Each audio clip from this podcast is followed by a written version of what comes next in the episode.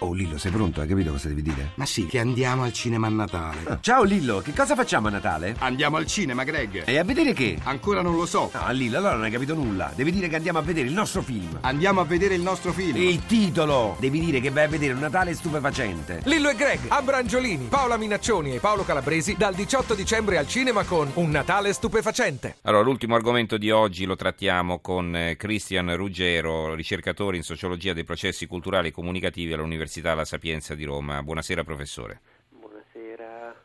Allora, di che cosa parliamo? Parliamo di questa indagine di Eurostat, eh, dalla quale risulta che, eh, manco per farla apposta, insomma, anche questa volta siamo tra gli ultimi in classifica. In questo caso si tratta dell'accesso a Internet in Italia, pensate ci sono 22 milioni di italiani che non hanno mai utilizzato internet, probabilmente non sanno neanche di che cosa si tratta. Allora, com- intanto se la meraviglia questa posizione in classifica insieme, siamo ultimi insieme alla Grecia, alla Romania, alla Bulgaria e poi eh, come si spiega naturalmente, professore?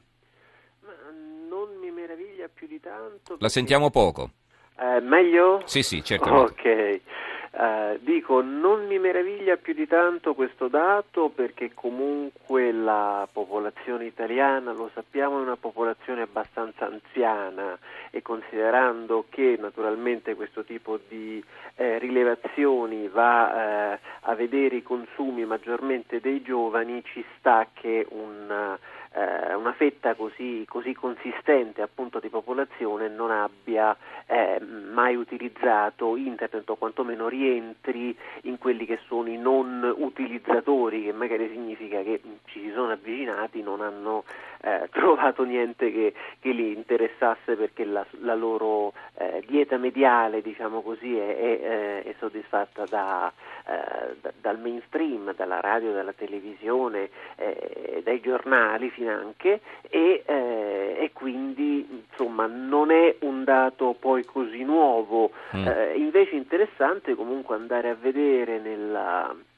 nella tabella che ci riporta, che ci riporta Eurostat come comunque eh, questo dato confrontato con quello del 2006, perché il confronto è tra il 2006 e il 2014, qualche speranza la dà, nel senso che comunque è vero che noi siamo eh, molto in basso in Europa insieme appunto con eh, Romania, Bulgaria, Grecia e subito prima di noi il Portogallo, eh, però è anche vero che eh, se nel 2006 2006 avevamo eh, 59% di individui che non avevano mai utilizzato internet, adesso il 32%, insomma è, Ci stiamo è svegliando. un bel, un bel passo in avanti, mm-hmm. nonostante tutto. Allora, lei dice che essenzialmente riguarda le persone anziane, eh, probabilmente ecco, non si sente neanche la, ne, non soltanto la necessità di informarsi attraverso internet, ma neanche di comunicare attraverso internet. Eh, parlo delle, delle email, parlo di Facebook, quindi degli altri social network eh, diciamo non se ne sente la mancanza, non se ne sente il bisogno, perché poi più o meno tutti quanti sappiamo di che cosa si tratta, ne abbiamo sentito parlare anche se poi non ne facciamo uso, no? vedersi via Skype e quindi gratis eh, con persone che vivono lontano e così via. Questo diciamo, è un dato che poi per dare uno spaccato effettivamente realistico delle comunicazioni, di come eh, la popolazione italiana utilizzi eh, i sistemi di comunicazione a disposizione, andrebbe incrociato per esempio con l'utilizzo della, te- della telefonia mobile. Io immagino che una buona parte di eh, quelli che comunque non sono eh, o non sono considerati utilizzatori di, eh, di computer comunque sia eh, quello strumento fondamentale che è il telefonino col quale magari fanno molte più cose ancora una volta di quante ne facevano nel 2006, lo, eh, lo utilizzino ampiamente.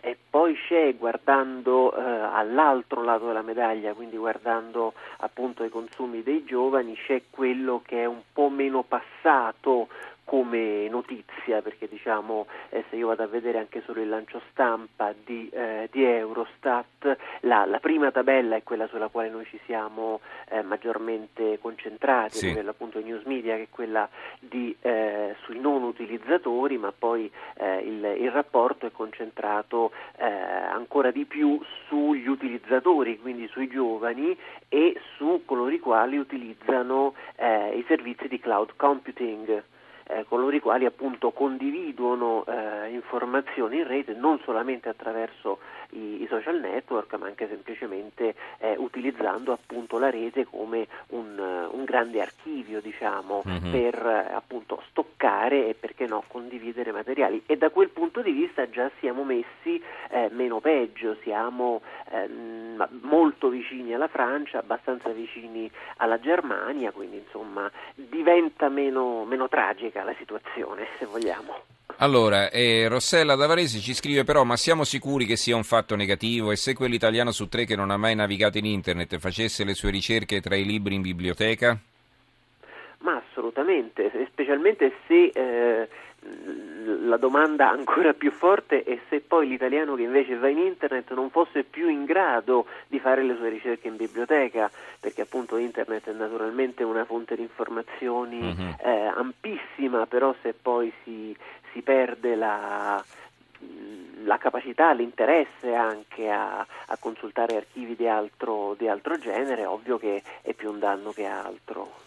Bene, allora ringraziamo il professor Cristiano Ruggero, eh, docente di sociologia dei processi culturali e comunicativi all'Università La Sapienza di Roma. Grazie professore, buonanotte.